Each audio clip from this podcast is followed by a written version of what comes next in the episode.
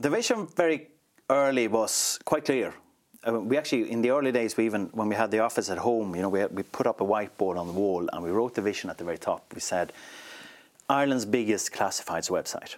That was a vision, and I, I kind of felt that that's a great vision. It, when I read that, it gives me energy. I go, I'd love to reach that. The Architects of Business on Joe, in partnership with EY Entrepreneur of the Year telling the inspirational stories behind Ireland's most successful entrepreneurs.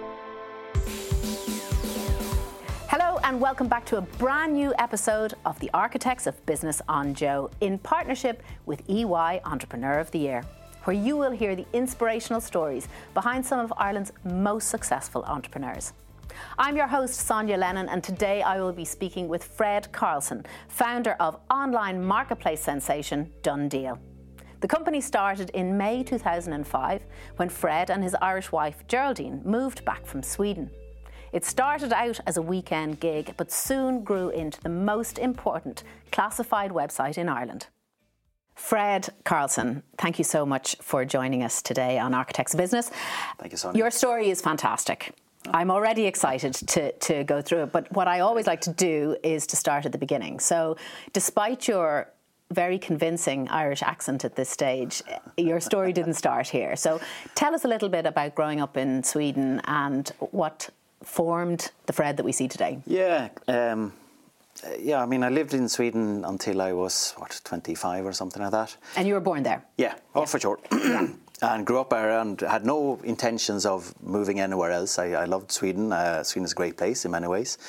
I grew up in a small town. Um, in, in Sweden, right in the middle, right in between Malmö and Stockholm, actually, but near to nowhere. It's like three hours, three hours right in between them, but three hours from either one. So okay. you never really saw Stockholm or the big cities. In so I grew up. I'm a really small town boy, um, and uh, great. It was a great town to grow up in. You know, loads of friends, uh, easy to get around. You cycle everywhere, safe, uh, all that kind of stuff. And uh, as I grew up, I, I, quickly got into computers. Like um, yeah. I started writing computer games and selling computer games with a friend when I was 14. And where did that come from?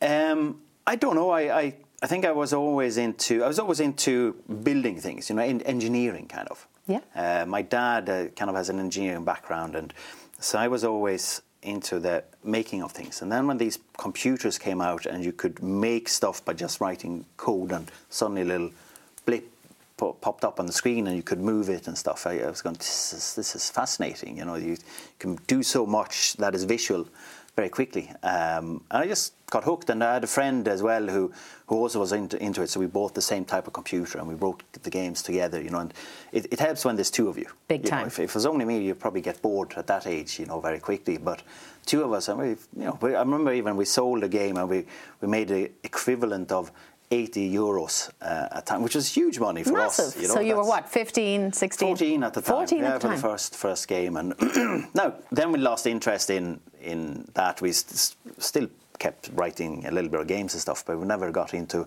scaling it up in any way. It was just kept a hobby until I um, then I joined when I went to university. I decided, okay, let's actually study this a little bit and see what how to actually do it, how mm-hmm. to do it for real.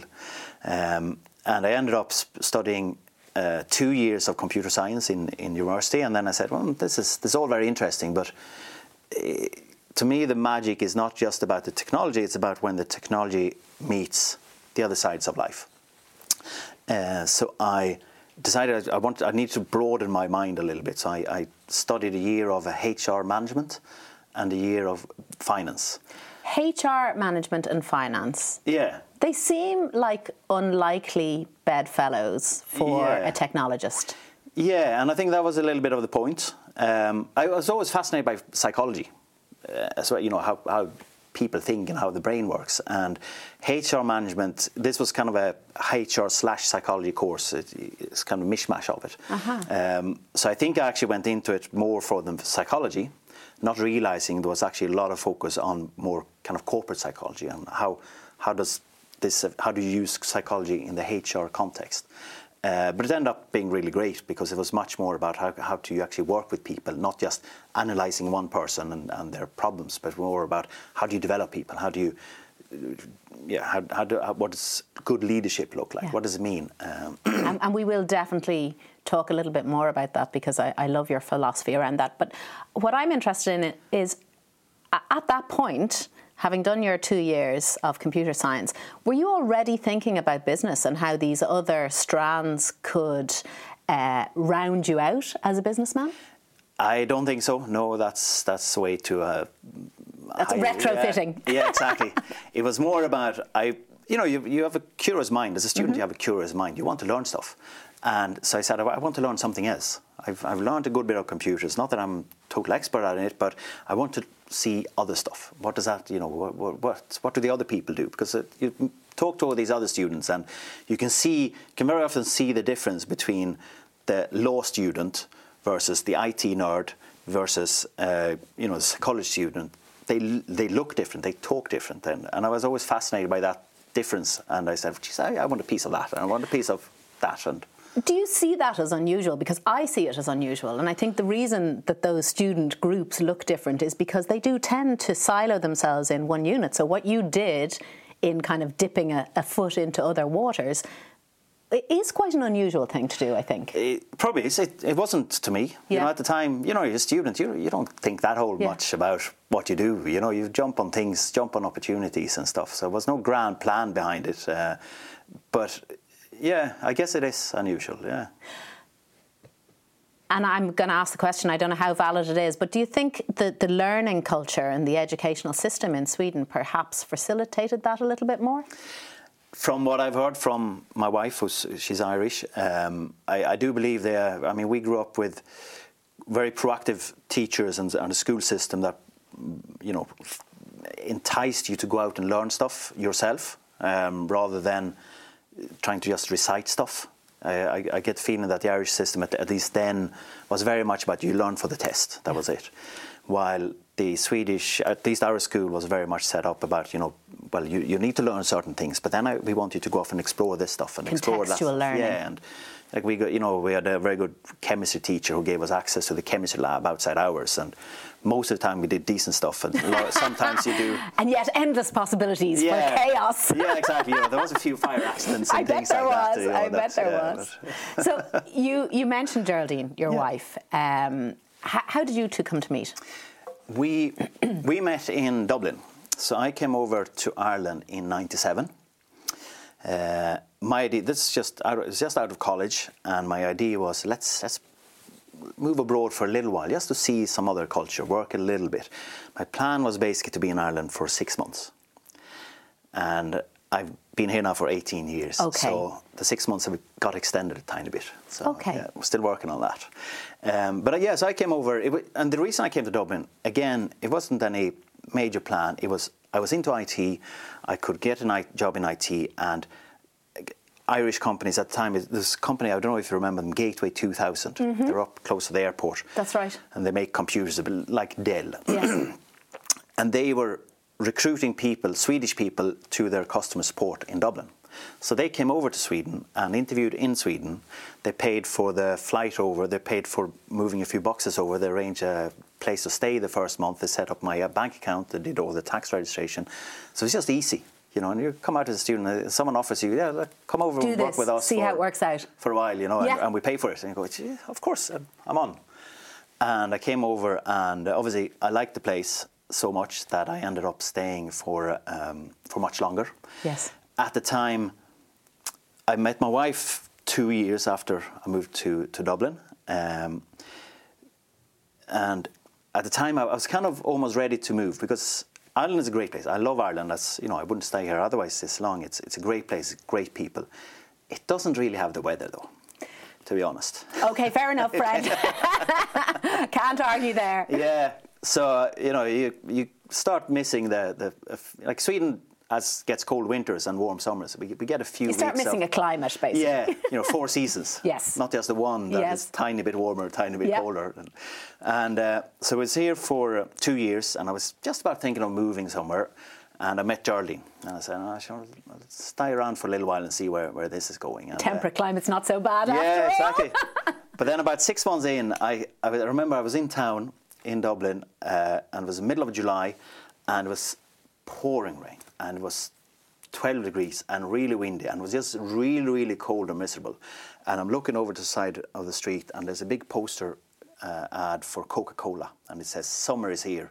And there's all these people playing beach volleyball in, in you know, shorts and, and uh, bathing suits and stuff. And I was going, yeah, it doesn't get much more summer than this. And here I am freezing. So I went back to Geraldine and said, I know we're not going out a long time, but I think we might have to move somewhere for a little while. And well, it was too early to move to Sweden. You know, Okay. was, you know, the relationship wasn't at that stage because that's a big thing to move to someone else's country. That's about the balance of power, really, Yeah, at that yeah, stage, exactly. isn't it? You know, so the, that that wasn't flying, um, and I no, I wasn't even pushing for it. I knew that that's Yeah. not on. So we decided to move to Australia, neutral ground, English speaking, easy to get job. As she, like, she's into IT as well, uh, so we, uh, we decided. Let's Did you try. meet in Gateway? No. No, I'd moved to another company by then. Um, uh, called Dretec at the Okay. time, but uh, and I, we actually met through a colleague. Okay. she uh, a friend of hers was matchmaking her Ooh. heavily in the office to anything. Successfully. Yeah, yeah, yeah. Eventually. I wasn't targeted anything. but uh, yeah, so obviously, yeah, the, she came along to the wedding. Her friend came along to the wedding. She was delighted with herself there. Very good. Um, but anyway, yeah, so we moved to Australia for a while. Um, it was easy as an IT person. You're very, we're very, very lucky. It's so easy to get job anywhere you go. Um, so we worked there for a few months, um, travelled around for a while, travelled around Southeast Asia, moved back um, to Europe. But by that stage, we said, okay, let's let's try, let's go for Sweden this time. Okay. So we lived in Sweden for a few years, worked there, um, and uh, we got married in Sweden. And a couple of months after the marriage, we moved to Ireland. Now it was planned before. The plan was to move back to Ireland for a while. Um, How did she persuade you to move back? well, back? very clever, you know, because I was I was still living this dream of yeah we're we're jet setters. We move from country to country. We work a little bit in Australia. We work a little bit here. you know. Nomadic technologists. And by the time you know we came to the age where okay now it's time to settle down, we happened to be in Ireland.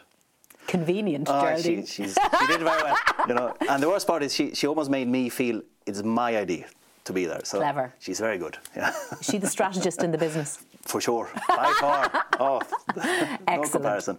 Excellent. So you did start a business together. Yes. So when we when we come back from Sweden, like we lived in Sweden, we had an apartment full of uh, IKEA furniture, as as you do, and we had to get rid of that when we moved. So we sold that on a site that is very website that is very very similar to DoneDeal, Yes. a Swedish website. And then we came back to Ireland, and this was in the end of 2004. And we were on the other side of the fence where we wanted to buy second-hand furniture, and we realised there wasn't a good website. Was, Ireland was still stuck with, uh, you know, the little ads in the back Yeah, of the yeah. magazine or, or the buy and sell paper. Yeah, you know, it's, and it says blue three-seater sofa. And you go, I have no idea what it looks like. How, how am I supposed to buy that? Um, while on the Swedish site, it was all about the photos. You could see the sofa. You knew exactly what style it was. You knew it would if it would suit you, your your home. You know. So we said this this is magic. Like this exists in Sweden. Is we found really good. It's not in Ireland yet. It's going to come to Ireland for sure. And maybe, just maybe, that can be us who do that. So you're at a point where you have an idea that you know already works. You've a clear market. What happened next? Well, the first step is to actually build the website. Now, our challenge is that we've been moving around a lot, so we don't have any money saved.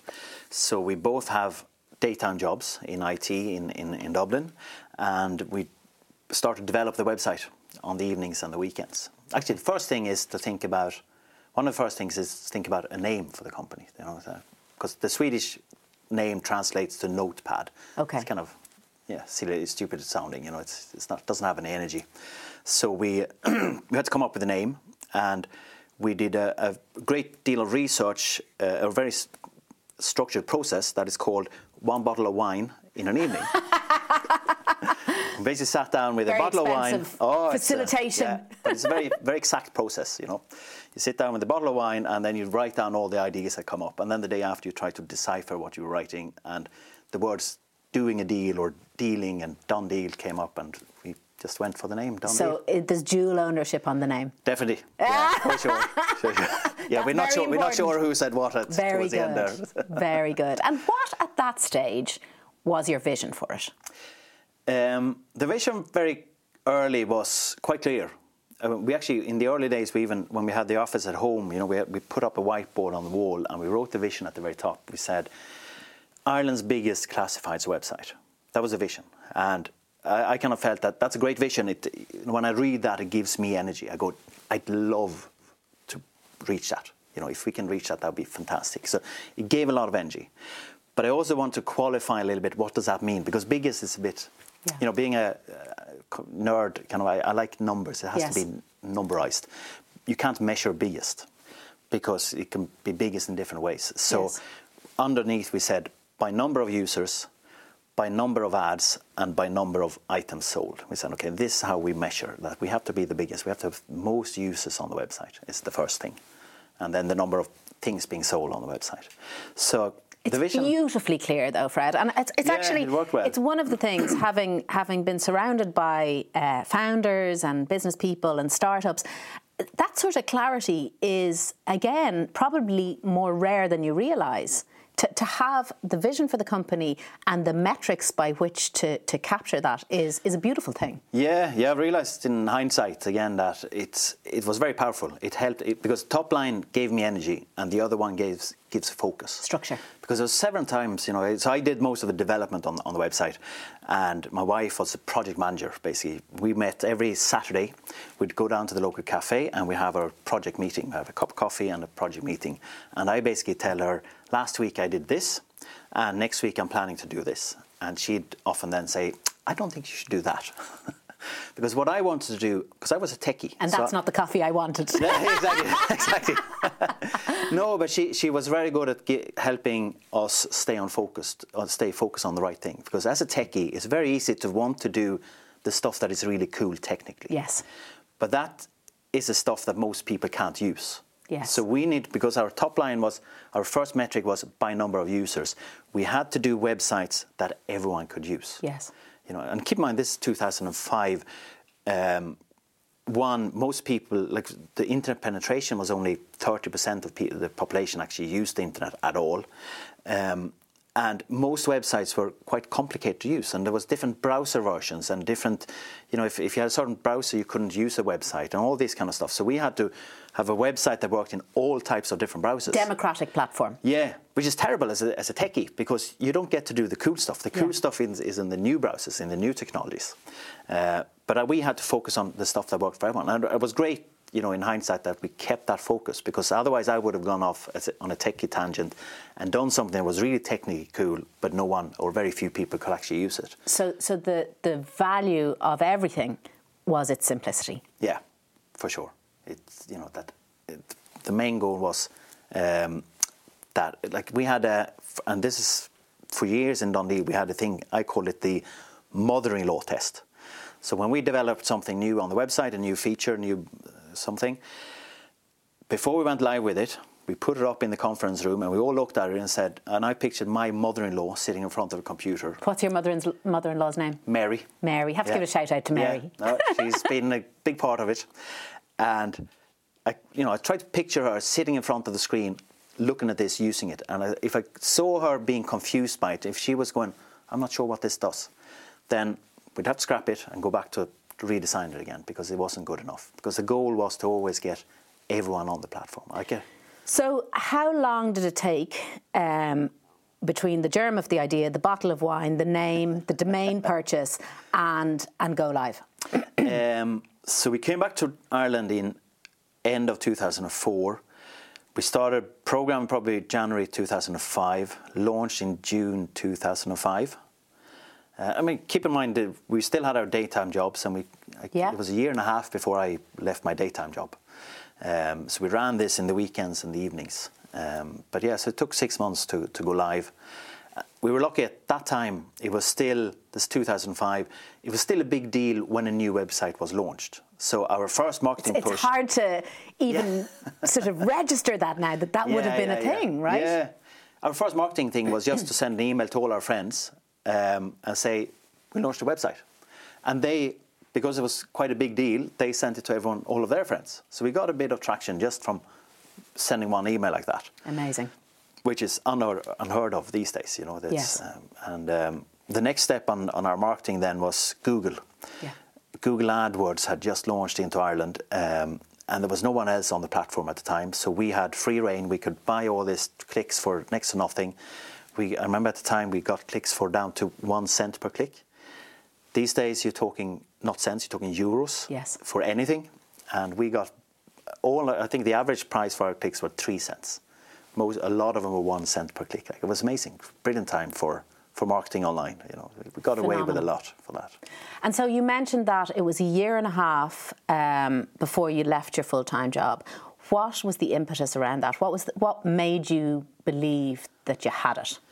Um, well, it's it's very scary, you know, to leave your job. So um, it's also, you know, myself and Geraldine, we, we had a family. We had, you know, we were looking at uh, getting a mortgage and all this kind of stuff. So it's not only about me anymore. You have to.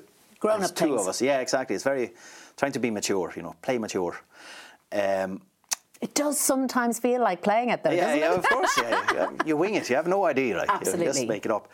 And so we had said basically, we we have to have a feeling that this can actually make money. Because you know, in the early days, the, when we launched first, it was free to put up ads, so Yeah. the site wasn't making any money at all. Um, And did you have the model in mind at that stage to, to transition to to uh, paid a, ad, a yeah. paid ad? Yeah, for sure. That, that was because this, we based this on the Swedish website. Gotcha. And on the Swedish website, you paid the equivalent of two two euros to put up your ad. Very good. Um, so that was always the idea. But we said in the beginning to get the numbers up. Yeah. I mean, you have to you have to have it free so you get a number of ads. Yeah. Because keep in mind, our site, as much as I love the technology that you know the website that I wrote, our business was not about the website. It's about the ads that are on the website. It's about all the stuff that goes on. It's not about the technology. So a big challenge for that is when you launch a website like ours, if if there's nothing for sale on the website, it's a really crappy website. It doesn't matter. And actually, to this day, content is everything, Content and, and, and king, even right. more so now. So, Yeah. yeah, I, I, I- totally get that. So we we're there on launch day and we're going. What are we going to do? We can't launch this. That we're, you know, if you look at this, There's just an nothing on page. it. Yeah, what's what's a, po- people are going to go to it and they go, this is Yeah. this is rubbish. So we went around the house and Can took you a f- remember your first ad? Well, what we did was we had to fill up with something. And we had to make it look like there was, you know, people from kind of all over Ireland selling on this uh, website. What did you sell, Fred? So we went around the house and took a photo of every piece of item in the house of sofas, f- uh, chairs, tables, TVs, everything. how Put it up on many how many profiles did you set up? We had a lot, yeah. I think it was about 60 items on the website, and they're all being sold in different types, of parts of the country, and different names. And different. But then there was one thing I had put my brother-in-law's bicycle that I borrowed to get around in Dublin. I put that up on the website, and for some reason I put that with my phone number on it. So people kept calling, actually wanting to buy this bicycle. Hilarious. And I obviously I can't sell my brother-in-law's bicycle, so I Because you do have a soul at the end of the yeah, day. well, you know, I have to have to meet him at funerals and weddings and all that, you know. So, uh, so I had to tell them, no, no, no, it's been sold. I'm taking it down now. But I, I want to keep it up, obviously, on the website to make it. You needed the content. Yeah, exactly. So, so it was a few weeks there where it was a bit hairy. But then we started. Other people started putting up stuff on the website and started. Look, we could take down our things. That was, was a great Amazing. feeling. Yeah. Amazing. Oh my goodness. And so one of the biggest challenges that you faced in this wonderful vision of yours it was getting getting the people to fuel the growth. Once once you started to grow, you Yeah. had to set up uh, a technology hub in rural Wexford. Yeah, yeah. So we yeah we moved down to Wexford um, shortly after we launched the website, and that's where it always grew out of. Um, and it's a big challenge for it's a big step in. So I went full time first. A year later, my wife went full time, um, and then we said, okay, now it's time to hire our first team member. Uh, and it was a big thing then because we And let me just get the chronology of this then right. You you were full time at this stage. Your your traction point had hit. What what what was that traction point? I'm trying to think back over the conversation because I think we rambled around a good bit. What was the moment where you thought this is it? well when I went full time, the the goal was that I could pay myself a small bit of salary. Yes. That, and we still had a little bit to marketing. So I Yes. took out a salary of 500 euros a month, I think, Yeah. uh, was the goal. And once we made enough money on the website that I could take that salary, 500 a month, Yeah. and we still had a bit left over to marketing, I went full time. Fantastic. And then a similar, then similar setup then for when Geraldine. Uh, well, when Geraldine went full time, we had to have a little bit more decent salaries because we had to be able to pay for ourselves. Um, and then, yeah, we started to make money and we said, okay, we can probably now afford an employee and we need to get an office at the same time then um, because we couldn't really have, until then we were sitting at home in an office, but it would feel weird to have third person sitting there in this tiny little bedroom, you know. That's it. That's it. So we said, no, we can, but now, in hindsight, this was a great time to launch something because, so we're moving into the office in 2009. The recession has hit. There's loads of offices for next to nothing available. So we found there's a lovely office for uh, very small money uh, that suited us perfectly. So it was great in that way. You know, if we had, lo- if we had tried to do that two years before, the cost of the office would have been very, very different. Winston Churchill, is it never waste a good crisis? Yeah, yeah, yeah, exactly. Yeah. And, and uh, presumably then you benefited from, you know, really good quality employees for the same yeah. reason. Yeah, exactly. There's loads of people who were out of a job for not, you know, for not for their fault, but just because of the recession. And keep in mind, the recession also helped us in that when we started DoneDeal in 2005, I always thought it was the furniture section that was going to take off first, because that's the one we had used back in Sweden. Um, and I was pushing the furniture section, but it just never really took off. And keep, this was in 2005, 2006, 2007. No one, in hindsight, no one in Ireland would be seen buying and selling second-hand furniture at that time. You know, if you you bought a new sofa, you threw out the old one. You couldn't sell it because that was just not on. You know, and then suddenly when a recession hits, all this furniture starts to show up on the website. And I remember one uh, one section on the website was great as well to see. You could see the recession hitting. It was the jacuzzi session Oh. section. Suddenly one day it was just loads of hot tubs and jacuzzis on the website, and you knew this is people who overspent their time and they need to cut back. Uh, so it's obviously very sad to see it, but for our, our it was great timing for us that suddenly there was an influx of stuff being bought and sold, and it became fashionable to buy and sell second-hand stuff. So that really helped DoneDeal to grow. So in a way, DoneDeal is, is an economic indicator. It tells you what the minds of the people are, are thinking. You can definitely see trends going. You know what, what's fashionable, what's not fashionable, what's on, you know, and what's what's a level of spend in the country. Definitely. Fred, you you have built one of the most successful selling platforms, but you've done so much more. You have made, I suppose, the ultimate sale. That platform has now been sold. We're going to take a little break and come back and talk about that. The Architects of Business on Joe, in partnership with EY Entrepreneur of the Year, telling the inspirational stories behind Ireland's most successful entrepreneurs. So, all of a sudden, you find yourself with a burgeoning young business in Wexford, a staff, and the beginnings of a very serious company. You had your psychology and your HR background through your studies. How did you begin to mould this living organism into what you wanted it to be? Um, well, we we always had in mind that like both myself and Geraldine have worked in a number of different companies, and you can feel how the culture of a company makes a huge difference for the people working there, and how productive they are, and and how much you know how, how good their lives are. So. Both myself and Geraldine were very focused that when we were starting to grow the company, that we build the, cu- the culture right from day one. Um, and for all my studies and all that, I, I knew it was important, but I didn't really know what to do about it. And thankfully, Geraldine was there. She had, she's one. I'm not going to take any credit for all. I think we built a very good culture in DoneDeal. It's not thanks to me. It's thanks to Geraldine. She was the driver. I understood how important it was, and I support everything she did to a certain extent. Actually, I'll have to tell you about that. So one of the things we do in the company from day one was Geraldine said we're going to have a joint coffee break at 10:30 every day. Uh, or everyone in the in the company has to get down to the kitchen, have a cup of coffee, and have a chat. That's the, the rule. And I said, oh yeah, that's that's great. I love that culture. But then first day comes along, and we sit there, and 10:30 comes along.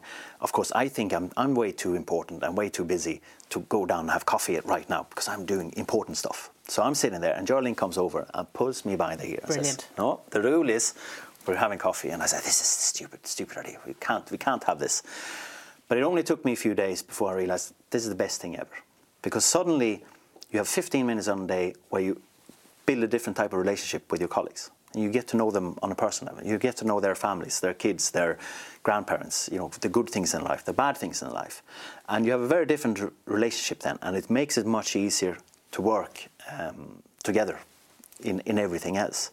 And even now, looking in hindsight as well, so for building that culture, there was a great team building experience that you did it every day and there was no excuse. And you know, as a, as a leader, as a founder of the company, whatever you do sets the tone. That sets the culture. So, so if you can't I was make a rule, put it on the wall, and expect everybody to follow yeah, it unless you're doing it. Exactly. Uh, so so once I realised that, oh, this is important and this actually, it's actually great as well because it means that you work very focused up until 10.30 because you know at 10.30 I'll have a great, great break. And then after the break, you've had a great chat and you're back to work again.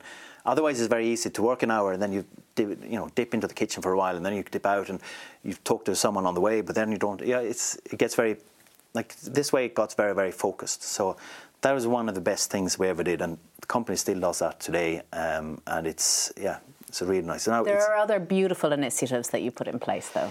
The another thing we had very early on was something we called Frigging Great Ideas Friday.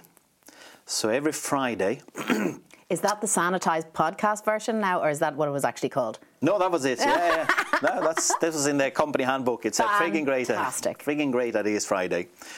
Um, we everyone had to show up in the afternoon, Friday afternoon. We meet. Um, and everyone has to bring one idea of stuff, something we could improve. Whether it's on the product, on the on the website, or if it's in the office, like you know, put a plant, put a plant in the office, or change a coffee brand that we use, or anything uh, that just made a small improvement. And then, if they were feasible, we'd implement them.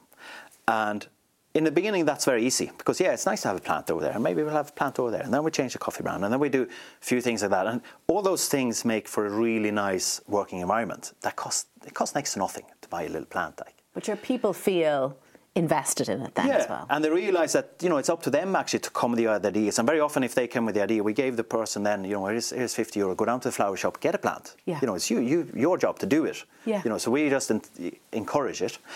Um, but also what happens is after a few months, the ideas are not so easy anymore because we have a plant there and we have a plant there and we have a good coffee brand and we have all those easy ones are gone. And suddenly you get to a stage where in the Friday morning, you, you everyone sits down and go, "Do you have something for for the frigging great idea Friday?" No, I don't. I, you know, try and steal each other ideas that's and so stuff funny. as well.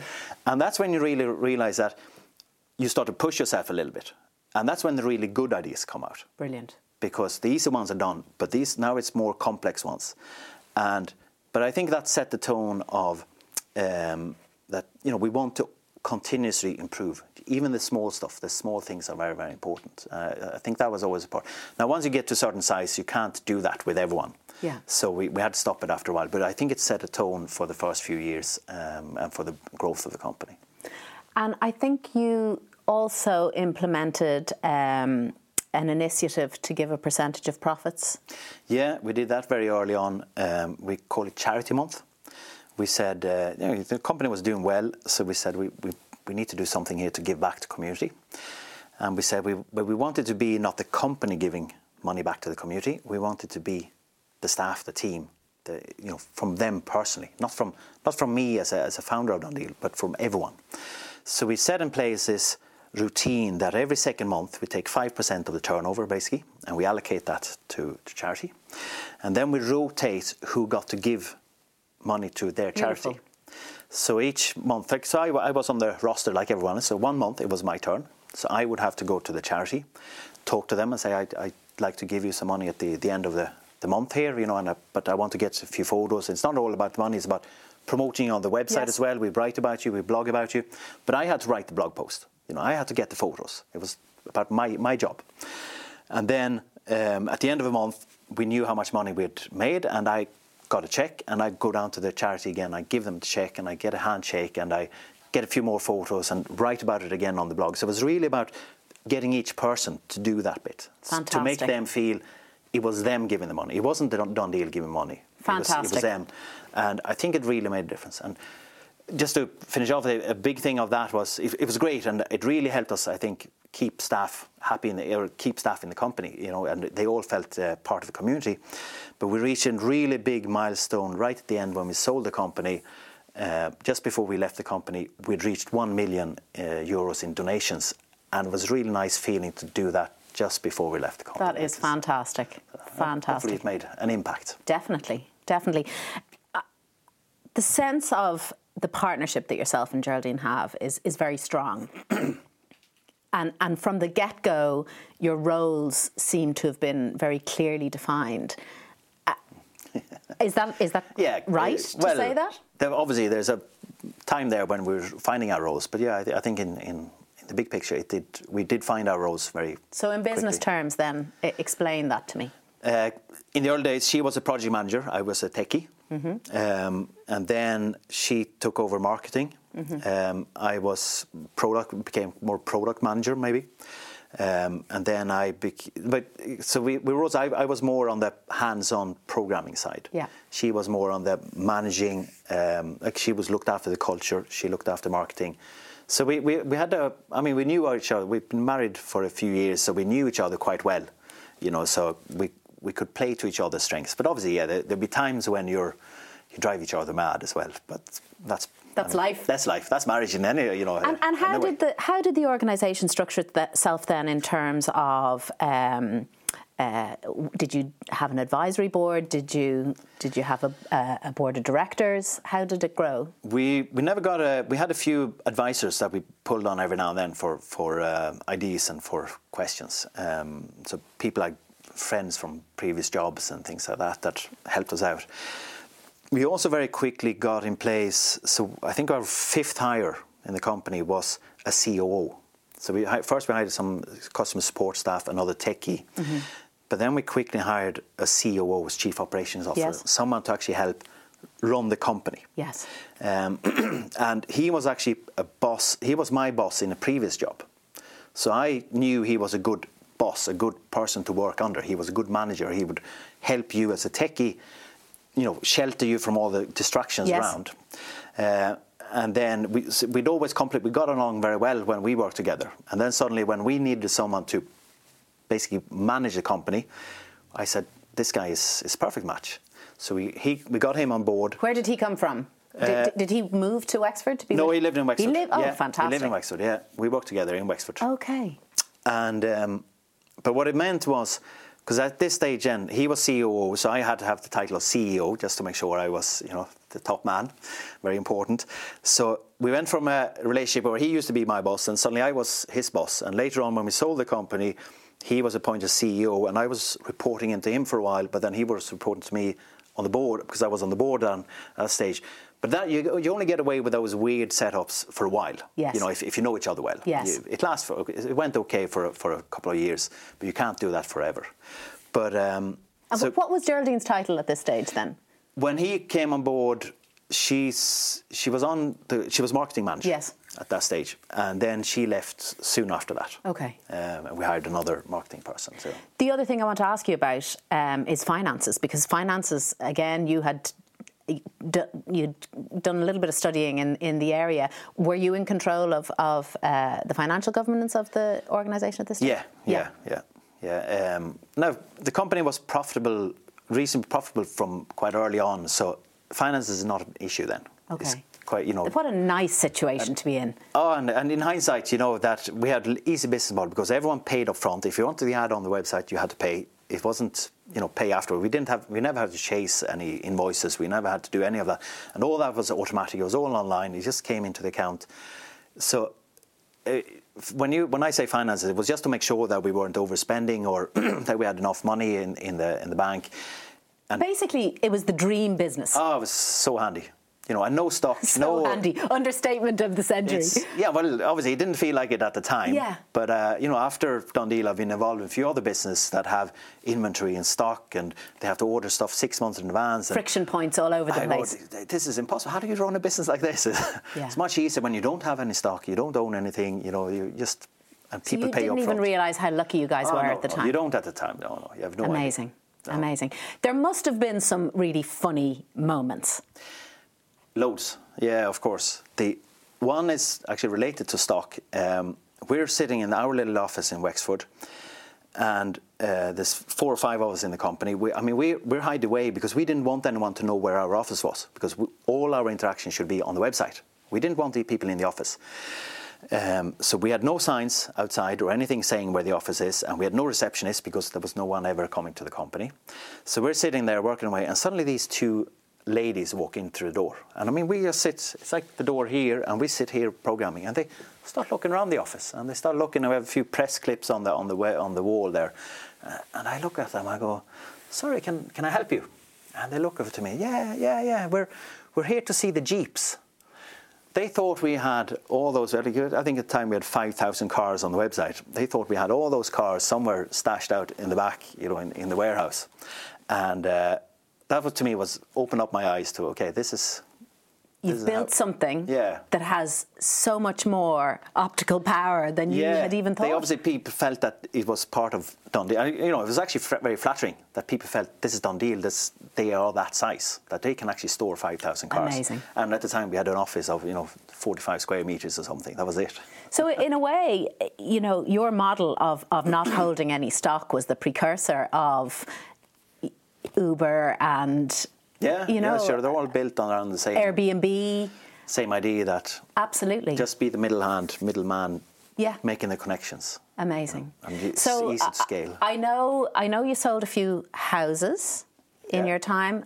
Uh, plane. We had, yeah, we had a, a, a plane on the website on one stage. We got an email, like we had a number of sections on the website where you put stuff in. So uh, furniture, cars, um, cameras, you know, all this kind of So stuff. So preloaded categories. Yeah, exactly. And, and we grew those categories as, as the website grew. And one day we get uh, an email from a lady and she says, um, I'm, I'm trying to sell my plane, but I can't find the plane category.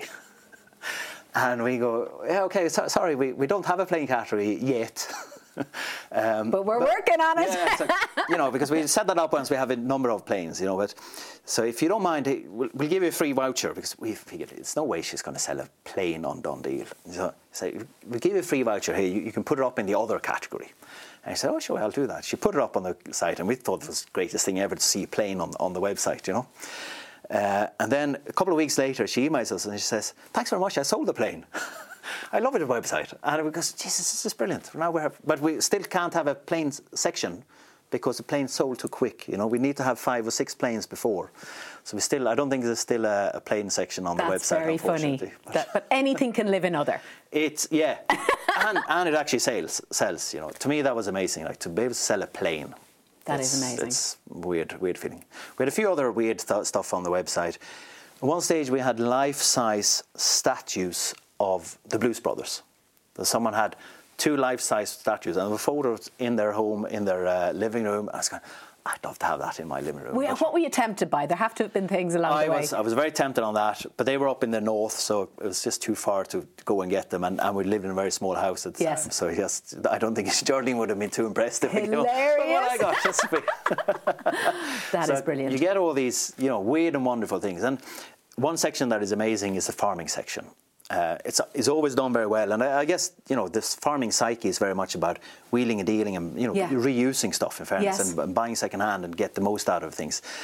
Um, so it's always a very interesting s- section. So when you go in there, you see tools there, and I look at them and I go, I have no idea what that tool is doing. but I really want it it looks really cool. A big machinery, you know. Fantastic, Uh, fantastic. yeah. So, you, I guess, any, any founder is ultimately a salesperson. Um, they, they have to be able to sell their idea. They have to be able to Yep. uh, sell their service or product. Um, in your time, what are the key tips that you have seen, either that you've developed yourself or that you've seen people de- develop on the platform for selling? Well, if I look at what works on DoneDeal, it's, it's really about one. You, you only have a little bit of space. You have this space on, on a, a web page. So the biggest thing is photos. It's you know you can write all this text about what what the sofa has and or what the car, especially cars, they get this long line of loads of stiff stuff that the car has. It has alloys wheels and uh, blah blah blah. No one really. Show me the car. Yeah, it's too much to read, you know. So it's really about the focus. The focus is on the pictures. Take really good f- pictures, and if you think about it, then again about a car, you know, what do people do when they go and look at a car? If they look at it in real life, well, they sit in. So they sit in, feel the, the steering wheel. They look at the wheels. They might actually kick the wheels. No one knows why they're supposed to, but everyone seems to do it. So when you put up a, when you're trying to sell that car, you should do the same photos. You should have photos of the wheels close Yeah, up. A kickable wheel. Yeah. Yes. You should have photos of the steering wheel. You should have photos of everywhere where people would normally be nosy and stick their head in, you know, under the bonnet. Fantastic. Have a photo of it because all that that makes them feel that now I've actually seen the car. It just I, it's just as good as if I've actually been there to touch it myself. And the people can actually buy things then without having to go and see it. And so, would it be fair to say that a lot of the same principles need to be used when you're preparing your own business for selling? It's about showing, understanding what do these people want to know about my business, and then show them that. So because we- if you try we- to hide it, it's very, it gets very obvious very, very quickly. Absolutely, and we'll, we'll come to that in a little bit more detail. I, I, I'd love to know at what point you um, began to prepare the business for sale. Um, part of it was always when we started the business, we, we'd seen the success the similar website had in Sweden. So we knew it, if we were lucky, it could, And they had sold? they had sold, yeah. Yes. we knew there could be a certain size of business that it could be very, very attractive business. We knew it was likely that we were going to be approached by people uh, because we'd seen that happen in other countries. But one thing we said from day one, we said it feels a bit weird to build a business to sell, but we said, well, let's build a business that we might not sell it, but let's build a sellable business. So that changed our mindset a little bit because in a sellable business, if we, if we were to sell the business ever, we needed to have a team that took over after us. You know, you, you talk about these key person. Um, you can't have like the business can't depend on me because if I sell the business and I leave and the business falls apart, no one wants to buy that business. So that was part maybe of hiring the CEO very early on. We said we, ha- we have to build a management team. That doesn't Extract yourself. yeah, doesn't mean that we sell the business. It might mean that we still own the business, but we sit on a beach in Spain owning the business and we don't actually work in the business so much. So that was a that's what I mean by building a sellable business. Doesn't mean that you sell it, but it means that you might be able to extract yourself from the daily running of it and have And again, that shows such incredible foresight that you probably take for granted. But it is one of the biggest challenges for business owners. You might, you might call it foresight. I, I call it being lazy. you know. I don't think you're lazy. I think you. I think you like life. Uh, That's a different thing. Yeah, okay, yeah, fair enough. Absolutely. But yeah, so I mean, there was always in the in the, in our psyche that we were building building a business that could stand on its own feet. Um, and then you get too busy growing the business that you don't really think about it. We we got approached a little bit by. Um, some Irish media companies and stuff that were a bit interested, but you know we weren't at the stage at the time. We, had a few discussions just to get our heads around. We realised very quickly this this wasn't suitable for us at, at the time. We were still growing too much and too focused on that. Um, and then suddenly one day we get a call from Schibsted. It's a Norwegian media company uh, with with a weird name. Uh, they're called Schibsted, but they had actually owned they owned that Swedish website. Interesting. And they rang. They said they wanted to meet for a coffee, and uh, it felt a bit weird in that, I mean, we'd basically stolen their ID from Sweden, moved it to Ireland, set it up, and uh, now we were going to try to potentially sell it back to them. You know, it, it felt there was something felt a bit weird there, but. It was okay from yeah. this side of the table. It was okay as well. But um, what happened then as well was it, it was a bit weird because so we met up with these guys and they were, they were very friendly and very approachable, like very non what you call it. Confrontational. Yes, that's the word. You know, we met over coffee and it was just a chat, but you very quickly realised they own because they ran similar websites in 20 other countries. They know this space very much in, in great detail. So there was times when they said to me that, okay, you have so many ads in this section. That probably means that you have blah blah blah this and blah blah blah over here. And I go, oh yeah, yeah, I think that sounds uh, about right. I had no idea. We never looked at these numbers. We looked at some of the top numbers, you know. And So I- they I- had all the deep dive data around everything that was happening. yeah, and you go back to the office and you say, let's look at these numbers, and they were spot on. Wow. So they knew, it was almost like they knew our business better than we did. Wow. So that was a bit daunting. And what, what what was the timeline around that? What when, when did that phone call and that cup, cup of coffee happen? Um, I think that was maybe uh, March or April 2011. And and just let us know then when did the EY program happen for you? Uh, that was 2010. That was Okay. a year before. So- And and how how impactful was that then in terms of preparing you for what came the year after? I think, well, there's two parts to it. One, mentally, being part of the EY program was, was very flattering to be invited to. You know, suddenly you felt, oh, you know, you meet all these other real business people, you know, who have actually built big business. I, our company was still six employees, I think, at the time. So we were very small business, and in my mind, you know, a tiny little operation. No, a very small business which uh, had a turnover of 4.5 billion at one point. Is that right? Well, that's the items that were Tiny sold, little- sold on little. the. That was that's not our. That's not our turnover. Yes. That's all the stuff that was sold on the website. Yeah. But That is phenomenal, and sold- uh, we it's sold funny stuff because for four billion. Yeah. you spoke at the very start about metrics for Yeah. biggest, Yeah. and and they're not always the headcount, right? And I think that's Yeah. a mistake that people make. yeah, the success of your enough. business is around its effectiveness, and it did what it did really, really well, and does what it does really, really well, Yeah. without friction. That's a beautiful thing. Thank you. Yeah, it's very to me. It's very flattering that six hundred thousand people in Ireland go onto DoneDeal every day. Six hundred thousand people every single phenomenal. day go onto the website and use it and, and enjoy it and look at and buy and sell stuff on it. And maybe that, that number is probably higher now, but that's when we were le- leaving. And yet, you're humbled by uh, EY calling and saying, "Come on the program." Yeah, well, at the time we probably we didn't have quite those numbers either. So, um, but it, it was a stamp of approval from someone outside that you know suddenly it felt like we're doing something right. So, I think that helped with the mindset when you go into the negotiations with some any other party that you feel that oh actually someone else has given the stamp of approval that helps you in the outset of the negotiations. The other part of it was through the EY, you get a huge network of people who have are in different stages of business, and a lot of them have gone through exactly the same thing of selling their business, setting up a business, selling the business, and they're out on the other side. And suddenly you have this network of people that I could chat to and say, well, "How did you handle this? How did what happened when you sold your business? What did you, what do you do after?" Because people forget that, but selling a business is not only about selling the business. It's not about numbers for whatever you can get for the company. It's about uh, one, it's about well, what happens to the team and the, and the office when you leave? Because I've been working with these people for years, sitting right next to them. So you want to make sure that whatever happens, that the office isn't closed and moved to Dublin or something like that happens. And the other part is, what happens to me when I'm not in DoneDeal anymore? Like I, I was used to walking around in Wexford, and people, a lot of people would call me Mr. DoneDeal, and which is very flattering. But then, if we sell the business, who am I then? I'm, I'm nobody, you know. Fred, I don't think anybody could ever say that except you.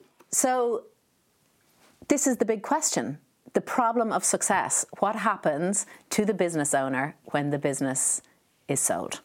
Yeah, um, a big part of that, a big relief for me was when I realised that even though I sell the business, I'm always the founder of DoneDeal. And that was a huge part to me because I, I, I felt that I'm not necessarily losing DoneDeal when we sell it. I'm still always going to be part of DoneDeal. I can always call myself founder of DoneDeal. It doesn't matter what happens to the, the business. So that was a big part of my, my own identity. and then the next question is, well, what do I do when I'm not going into the DoneDeal office? Um, and in hindsight, I probably did the wrong thing because the deal we did with Schibsted was I, I was facing out over a couple of years. Um, and meanwhile, then I started to phase into other businesses. So I started investing in a few other companies, uh, as to a few other websites. I started working on their boards, uh, getting a bit of active involvement in them. And I never really had a break after selling the business. And in hindsight, when I've spoken to other people, I realized that some people they, they sell the business and they take a year off, they go sailing around the world or, or do something.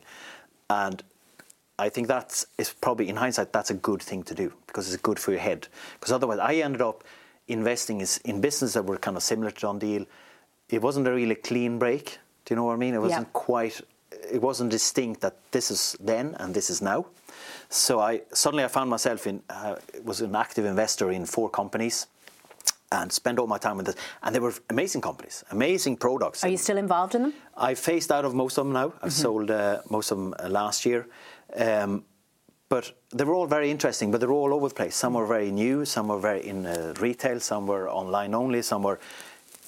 So there was no synergy between them. So that's why last year we decided let's phase out of these, exit as many as possible, and then take a year. So this year I'm actually on a gap year. Fantastic. I'm, try- I'm doing my best to do as little as possible work wise Um, we'll see how long that lasts, but definitely until after the summer, I won't be getting involved in anything new. And a big part of that is to create that headspace and let just things simmer around in the background and see what pops out. And then hopefully at the end of this year, I'll have a better plan for okay, if I invest, what do I go after? Do I go for really start uh, startup or more mature companies? Is there a certain industry? Is a certain there has to be something that binds things together. Otherwise, it's not fair like it's great for me, but it's a hobby. If it's all scattered over the place, it's not fair for the companies that I invest in because I can't bring stuff to them because there's no synergy between the companies, the other companies I've invested in. So, what is it that makes you tick? What what brings you to that place where you, you feel yes, this is the best of me? Well, part of a big part of that is this year is about finding that out, to put that in because you know it's now it's very skewed towards DoneDeal uh, the, my experience with DoneDeal and my experience with the, the, investments. So part of that is to free up the time to let's see what simmers up. But I've always loved this magic uh, merger of technology versus reality, technology versus people. It's so easy as a techie to just get focused on the techie stuff. But the magic with technology happens when everyone can use it. And so I do believe there'd be something around that part where how do you bring more technology to people in a way that people don't get afraid by the technology? Because a lot of technology can be very um, inaccessible. Yeah, you know, scary yeah. to use. You, you, know, you can see, like when I see my mother sometimes using the computer, it's, it's always like she's you know, afraid of push, pushing the button, and that's an awful feeling. Yeah. You know, but if technology can be more accessible, it can enable so much more. I, I I think I know the answer to this question, but it is a question that I like to ask. What, what made DoneDeal a success? I think it was a simplicity. From day one, we had that mother in law test that it has to be usable by everyone. Um, and I think that made I, I remember we got an email from a, a person in the early days, and they said, I love your website. I only use two websites. I use my bank, big online bank, because I have to and I use your website because I know how to. And to me, that really summed up the great feeling of this is we've done something right with this website because someone who doesn't dare to use any other website dares to use our website and use they end up using it a lot then because they love it. So to me, that was a great moment. Fred Karlsson, thank you so much for your time and uh, your beautiful conversation. I'm really excited to see what comes out of uh, Me too. this time of fertility that you've given yourself. Can't wait to see what happens. Uh, one thing's for sure, you're not going to sit in your hands. Thanks so much. Thank you. Thanks for listening to Joe's Architects of Business in partnership with EY Entrepreneur of the Year. Thanks to everybody at Maximum Studios and, of course, to my guest, Fred Karlsson. If you haven't done so already, please subscribe to get a brand new episode of this fabulous show into your feed for free every fortnight. I'm Sonya Lennon. Thanks for listening and talk soon. The Architects of Business on Joe, in partnership with EY Entrepreneur of the Year, telling the inspirational stories behind Ireland's most successful entrepreneurs.